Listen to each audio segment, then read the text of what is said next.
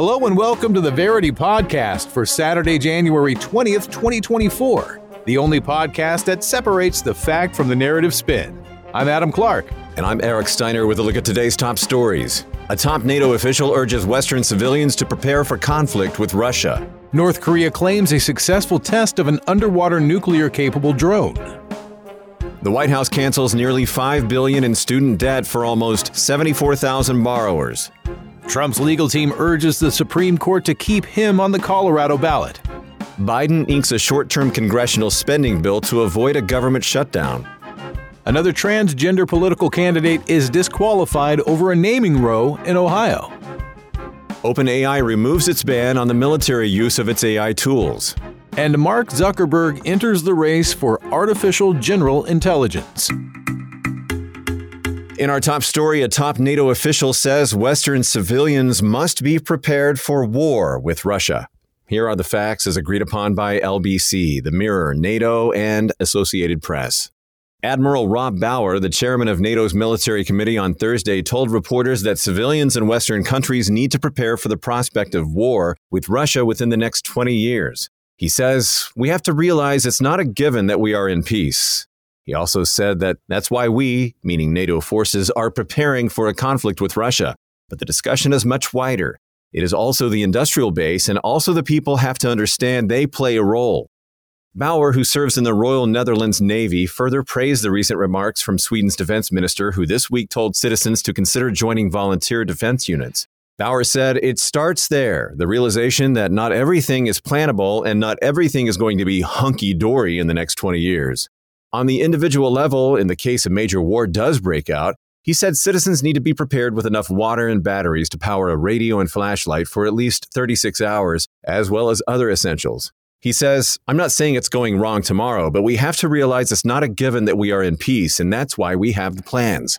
Bauer's comments came from NATO headquarters in Brussels as military chiefs from the alliance's 31 countries, in addition to a representative of Sweden, met to achieve the bloc's warfighting transformation, according to the official NATO release from the event. Strengthening air defenses and aid to Ukraine were among the other agenda items. The comments also come as NATO is to hold its largest ever military exercise in decades next week. Roughly 90,000 troops from NATO countries are set to take part. The event, named Steadfast Defender 24, quote, will show that NATO can conduct and sustain complex multi domain operations over several months across thousands of kilometers or miles from the high north to central and eastern Europe and in any condition, the alliance said. Eric, thank you for laying out the facts on our first story today. I'm going to start our first round of spins with a pro establishment narrative provided by LBC. This is clearly a preparedness conversation officials do not want to have. However, Western citizens really must be ready for the prospect that we could be in a major war with Russia at some point in the next 20 years. Officials are doing their best to avoid that situation, but citizens should nonetheless be ready for the possibility. The pro Russian narrative comes from TASS. Unwarranted comments such as these only escalate the tensions and provoke a game of nerves with Russian military officials. No less with a huge military exercise taking place near Russia's borders next week. If the West truly doesn't want a war, it should stop provoking it with its short sighted policies and inflammatory rhetoric. And the nerds at the Metaculus prediction community are going to stop this round of spins with their nerd narrative. They think that there's a 99% chance that Sweden will join NATO before 2025. Didn't they already all get voted in? Turkey voted them in? Actually, no, it had nothing to do with Turkey, but that's fine. Good try. You know what? Do better. And then it was Pastrami voted them in. It was. See, that's where you get confused. You're going to the wrong deli. Good grief. I, I told you this years ago. North Korea claims to have tested an underwater nuclear capable drone. Here are the facts as agreed upon by BBC News, NK News, Al Jazeera, Korea Times, CNN, and France 24. North Korea's state media reported on Friday that a new test of its alleged underwater nuclear drone system, dubbed Haeil 523, has been carried out in the waters off its east coast, as Pyongyang has ramped up its military action this year. This is the fourth time that the development of the unmanned underwater vehicle, which North Korea claims to be a kind of maneuverable torpedo that can be fitted with tactical nuclear warheads, has been covered by state run agencies since its public introduction last March. According to a South Korea based expert quoted by Al Jazeera, very little is known about the drone. But if there are no major changes from the one allegedly tested last year, it would run around 8 knots per hour, up to 9.3 miles per hour, and is vulnerable to anti submarine warfare. While it's unclear when the alleged test was conducted, as the report, which has yet to be independently verified, didn't cite a date, Pyongyang said it was a response to three day naval drills South Korea held jointly with Japan and the U.S. until Wednesday. Meanwhile, South Korea's Joint Chiefs of Staff stated the exercise involving the USS Carl Vinson aircraft carrier and Japanese helicopter carrier JS Hyuga focused on advancing deterrence and responsible capabilities to North Korea's military. The drills reportedly came in response to the North's launch of a solid fuel hypersonic missile on Sunday. A few days earlier, Pyongyang had staged live fire exercises along its tense maritime border with South Korea which Kim Jong un last week declared his country's principal enemy. Adam, thank you for laying out the facts. Let's take a look at the spins. The first one is a pro establishment narrative coming from CNN. There's no independent proof of the Haeil 523 test, let alone that it was successful. In any case, Pyongyang is probably exaggerating both the development stage and capabilities of this weapon. Kim's irresponsible war rhetoric, coupled with the ongoing buildup of the world's fourth largest standing army, indicates a significant strategic shift in which he may be looking to exploit the global geopolitical chaos to unleash a military conflict with the US and its allies. The free world needs to strengthen its military deterrence, for this is the only language Kim understands. Eric KCNA is going to counter that with the establishment critical narrative. The Haeil 523 is further proof that North Korea is technologically capable of defending its territorial integrity and sovereignty military. If necessary, it's not Pyongyang that's stoking regional tensions, but the U.S. and its allies, since Seoul has decided to stick to the geopolitically motivated U.S. hysteria against the North. Pyongyang had no choice but to fundamentally shift its stance towards Seoul. Domestic oppression to the logic of confrontation is growing in South Korea, and by misjudging reality and miscalculating its strength, Washington and its vassals are heading for self destruction. Metaculus says there's an 18% chance that there will be a full scale war between North Korea and South Korea by 2050. According to the United States, there is no way to ensure Israeli security without Palestinian state. Here are the facts as agreed upon by Reuters, Associated Press, The Times of Israel, NPR Online News, Jerusalem Post, and Guardian.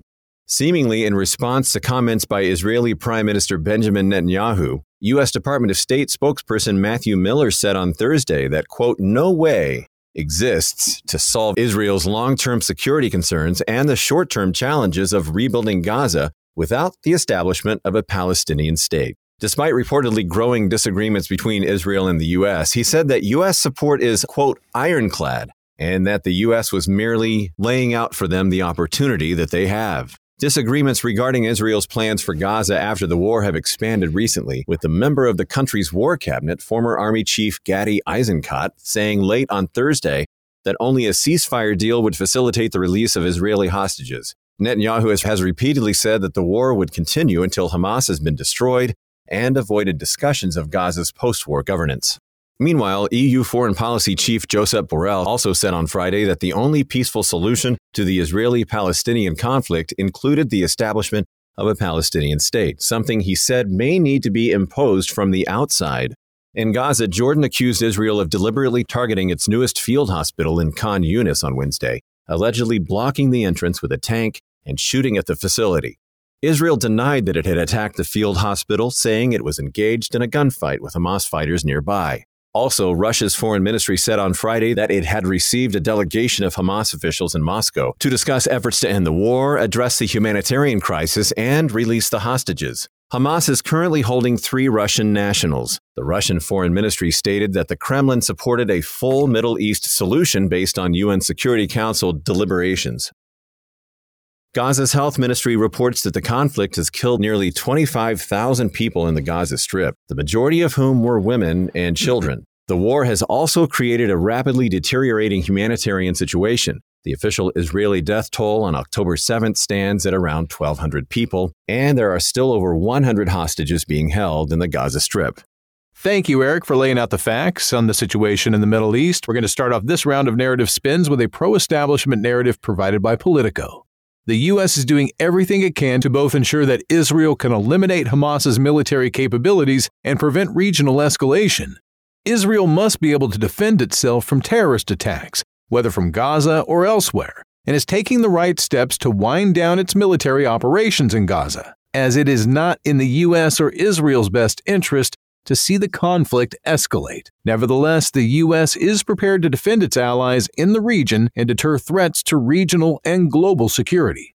Jerusalem Post follows that with a pro Israel narrative. Though this has been a tragic war, Israel must eliminate Hamas and restore deterrence with Iran and its proxy Hezbollah.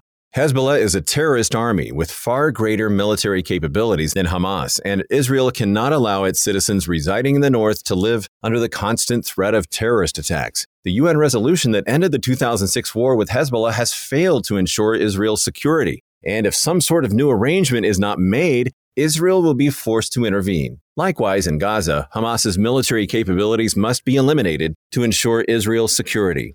We're going to continue the spin with a pro Palestine narrative provided by Middle East Eye. Israel continues to demonstrate that its war is not against Hamas or Hezbollah, but against the Palestinian and Lebanese people as a whole. Nowhere in Gaza is safe, and Israel has effectively rendered large swaths of Strip uninhabitable. Israel is killing Palestinians at an unprecedented rate and has transformed Gaza into a wasteland. Though the U.S., Israel's biggest ally, wants to minimize the war's intensity, it must instead exert more pressure to end the war completely. Somalia rejects mediation with Ethiopia over Somaliland port deal. Here are the facts as agreed upon by Al Jazeera, Bloomberg, Associated Press, Addis Standard, BBC News, and Guardian. The Somali Foreign Ministry stated on Thursday that Mogadishu will not engage in mediation with Addis Ababa unless Ethiopia retracts its controversial deal with the breakaway region of Somaliland. The agreement would give access to the sea to the country that has been landlocked since Eritrea declared independence in 1993. Under a memorandum of understanding signed on January 1st, Ethiopia would have given a 50 year lease to establish commercial maritime services as well as a naval base on the strategically important Gulf of Aden, with Somaliland getting a stake in Ethiopian Airlines in exchange. Somalia is particularly concerned with this agreement as, in return, Ethiopia is also expected to recognize Somaliland as an independent state. Representatives of the African Union or the AU the EU, and the US, who are attending an emergency meeting of a regional bloc on Thursday, recognized Somalia's sovereignty and territorial integrity, including Somaliland, adding that this crisis threatens stability in the already volatile Horn of Africa. Earlier that day, Ethiopia categorically rejected a resolution from the Arab League Ministerial Council in support of Somalia, arguing that such a statement was an attempt to meddle in its internal affairs and sovereignty. As tensions between the Horn of Africa nations have mounted, Somalia turned away a plane transporting Ethiopian officials to Somaliland on Wednesday on claims that the flight had no clearance to enter its airspace. Regular flights between the two countries are reportedly operating as usual. Once a British colony, the now de facto independent but internationally unrecognized Somaliland voluntarily united with Somalia in 1960 but broke away in 1991. Tensions between Ethiopia and Somalia run deep, with resentments remaining from a conflict over disputed territory that occurred in the 1970s and Ethiopia's 2006 intervention in Somalia to depose Islamists. Adam, thanks for the facts. We begin our round of spins with Narrative A. This time it's coming from allafrica.com. Neighboring countries, especially Somalia, should come to their senses and realize that granting Ethiopia sea access would be in the best interest of the entire continent, as it would promote stability and unity in the region as well as boost its economic growth. It's outrageous that a peaceful and mutually beneficial agreement has been met with such a hostile response. And I've got a narrative B provided by African Arguments. When Ethiopian officials claim their country has the right to own access to the sea, they are merely replicating a narrative that is as old as modern Ethiopia itself, and that has a lot in common with the Nazi Germany's imperialist Lebensraum notion. Given that the international law doesn't recognize ports and territorial waters as subject to the legal title of a state, Addis Ababa must respect the sovereignty and territorial integrity of its neighbors. Finally, the nerds from Metaculus say there's a 50% chance that at least 10 countries will formally recognize Somaliland as an independent state by October of 2047. The White House cancels $5 billion in student debt for 74,000 borrowers. Here are the facts as agreed upon by NBC Los Angeles, Education.gov, CBS, CNBC, and Fox News. U.S. President Joe Biden's administration on Friday announced that over 73,000 student loan borrowers will have their debt forgiven as part of a $4.9 billion plan that brings the number of borrowers receiving loan forgiveness under the administration to 3.7 million. The Department of Education released a statement saying that the discharges come from fixes to income driven repayment, or IDR forgiveness, and public service loan forgiveness. The administration has forgiven a total of $136.6 billion in student loans. The plan will see 1.7 billion go to over 29,000 borrowers through quote adjustments to IDR payment counts and 3.2 billion will go to over 43,000 public service workers. Nearly 44,000 public service workers, including teachers, nurses, firefighters, and social workers, among others with 10 or more years of service. The other 30,000 have been making loan payments for at least 20 years. Last week, the administration said that it would erase remaining loan balances for people with less than $12,000 in loans and who have been making payments for at least 10 years. Biden campaigned on forgiving at least $10,000 of student loan debt for every borrower, and he pushed for a $400 billion plan to cancel debt for tens of millions of people. However, the Supreme Court struck down the legislation last June, claiming that the executive doesn't have claiming that the executive doesn't have the authority to cancel that much consumer debt without congressional authorization. Last month, the Biden administration canceled $4.8 billion in student debt for more than 80,000 borrowers. According to Penn Wharton University of Pennsylvania's budget model, Biden's savings on valuable education or SAVE plan will cost $475 billion over the next decade. Thank you, Eric. The Republicans are going to have their say from PJ Media. Joe Biden's administration continues to defy last year's Supreme Court ruling, pushing radical wealth redistribution plans and stealing from hardworking taxpayers. The court decided that the executive cannot cancel $400 billion of debt without congressional approval. But Biden's rogue administration has decided to implement this unconstitutional plan in smaller waves. The Washington Informer comes back with a Democratic narrative. President Biden is keeping his promise to hardworking Americans who have devoted their lives to public service and have consistently sacrificed to pay their debts for more than 10 years. While far right Supreme Court justices may have struck down Biden's comprehensive plan, the administration has every right to relieve public workers and other borrowers from the immense burden of student debt. And the nerds believe that there's a 50% chance that the U.S. student loan debt bubble will pop by January 2037, and that's according to the Metaculus prediction community. Trump is urging the Supreme Court to reverse the Colorado ballot removal. Here are the facts as agreed upon by NBC, CBS, New York Post, The Post Millennial, and CNN. Lawyers for the Republican former President Donald Trump on Thursday filed a brief with the U.S. Supreme Court asking the justices to overturn a December 19th Colorado Supreme Court ruling that removed him from the Republican primary ballot in that state. The Colorado court said Trump's actions before and during the January 6, 2021 riots at the U.S. Capitol violated Section 3 of the 14th Amendment of the Constitution. But Trump's lawyers argued he wasn't subject to the clause because, as president, he wasn't an officer of the United States. They also argue Trump didn't engage in acts that qualify as, quote, insurrection. The 59 page brief asked the Supreme Court to, quote, put a swift and decisive end to these ballot disqualification efforts that are disenfranchising tens of millions of Americans. The brief warns that chaos and bedlam will be unleashed if other state courts and officials follow Colorado and exclude the favorite for the 2024 Republican presidential nomination from their ballots. Trump's attorney will argue in front of the Supreme Court on February 8th.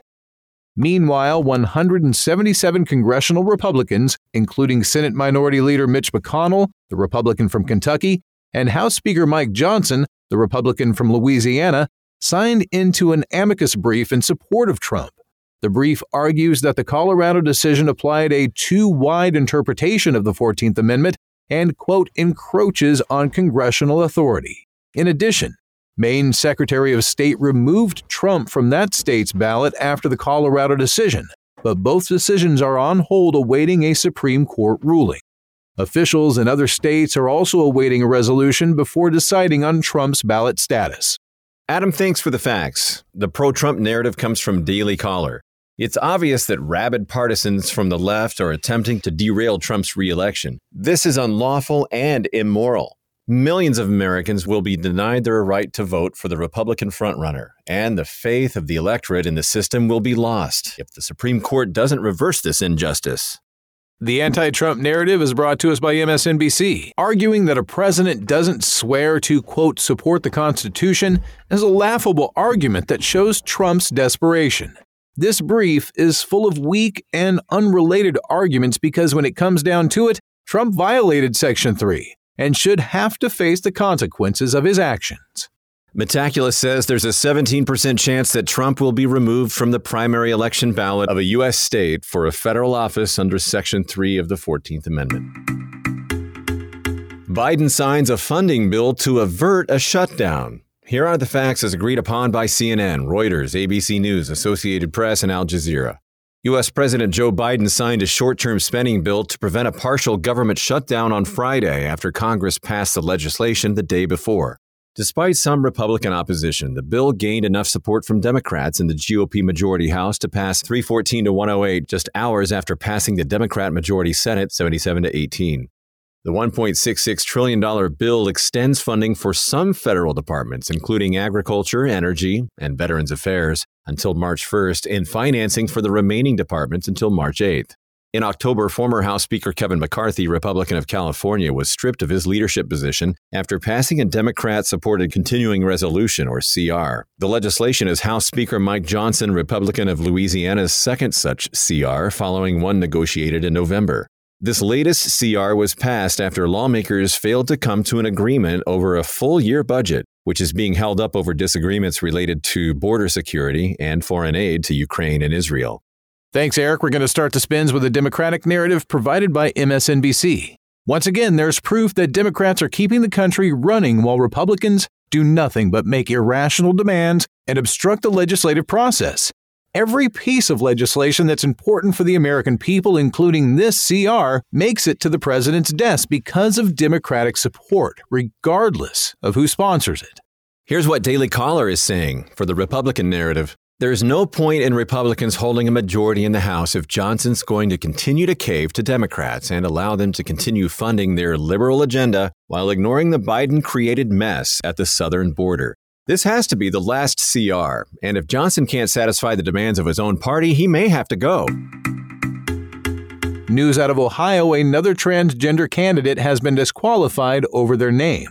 Here are the facts as agreed upon by Associated Press, The Messenger, Ohio Capital Journal, and Fox News. Arienne Childrey, a transgender Auglaize County Democratic candidate for the Republican majority Ohio House, could be disqualified from the ballot for not including her former name on petitions.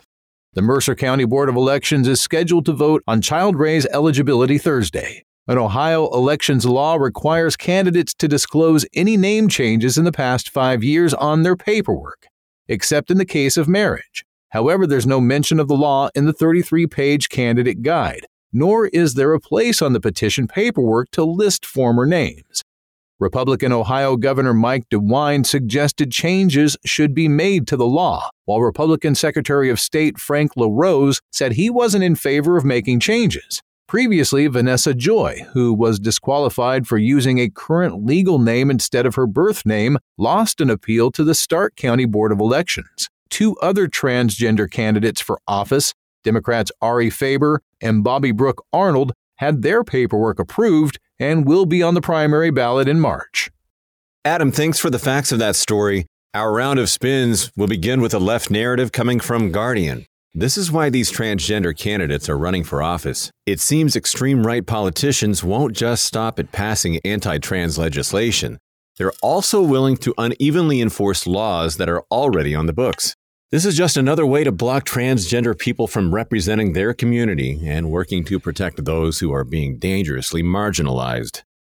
The right narrative is going to be provided by Town Hall.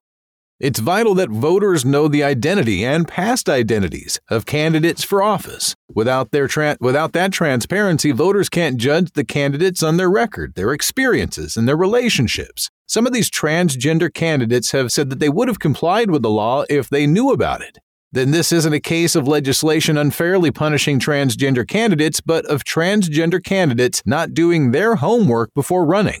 And the nerds of Metaculus say there's a 25% chance that there will be an openly LGBTQ plus person elected president of the United States by 2041.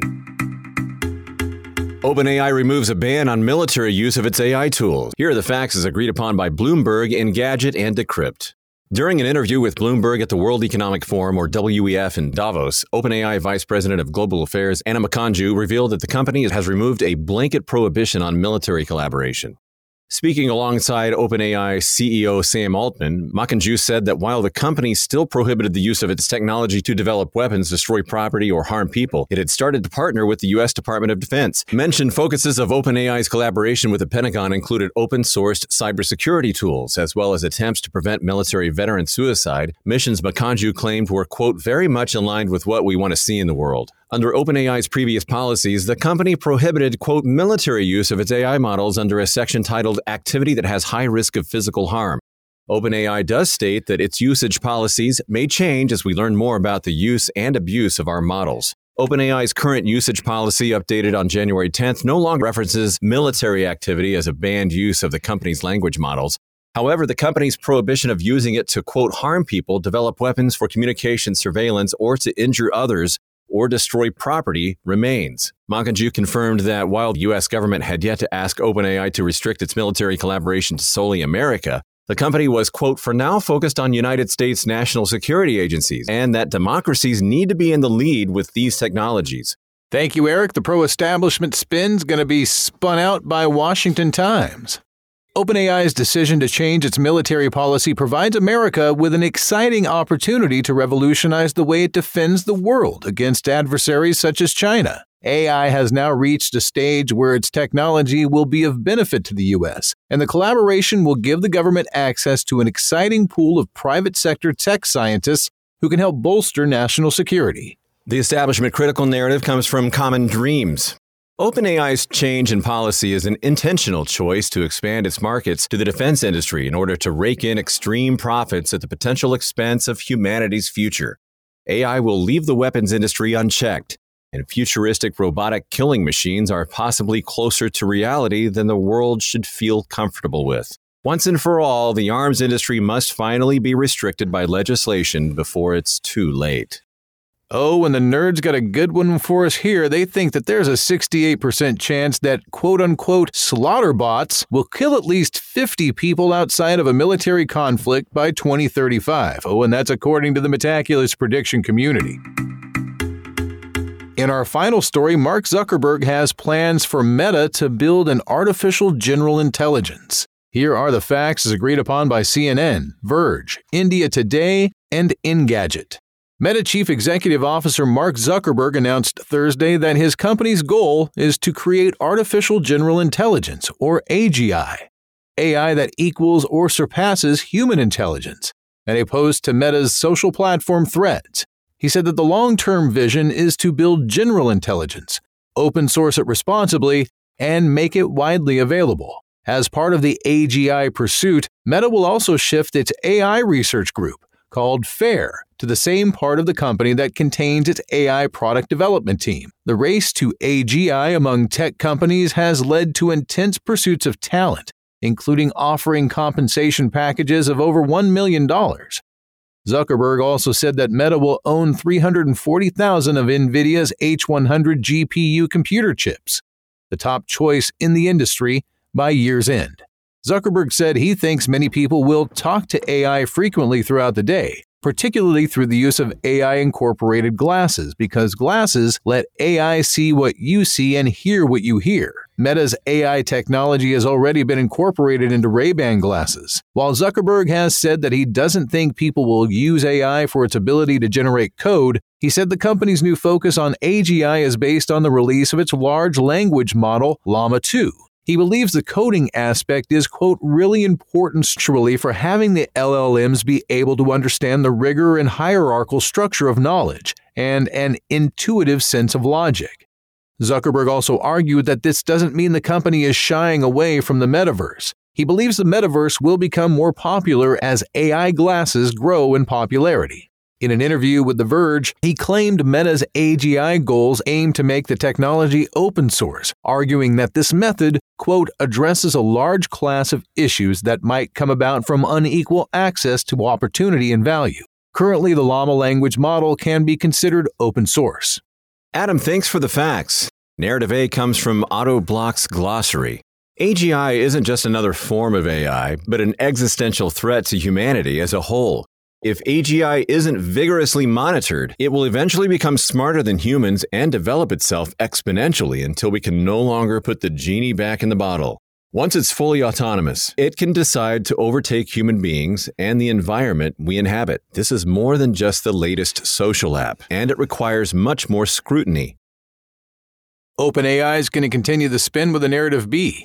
While there are risks involved in any advanced technology, we cannot forget about the incredible potential of AGI, particularly regarding the science.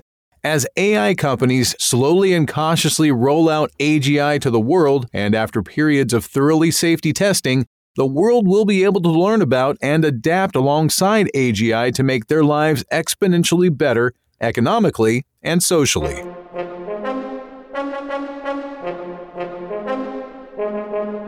Thanks for listening to the Verity Podcast for Saturday, January 20th, 2024. Each day we use machine learning to read about 5,000 articles from about 100 newspapers, and we figure out which ones are about the same stories. For each major story, our editorial team then extracts both the key facts that all the articles agree on and the key narratives where the articles differ. Find out more at Verity.news and download the Verity app on the Apple App Store or Google Play. For Adam Clark, I'm Eric Steiner, inviting you to join us next time on the Verity Podcast.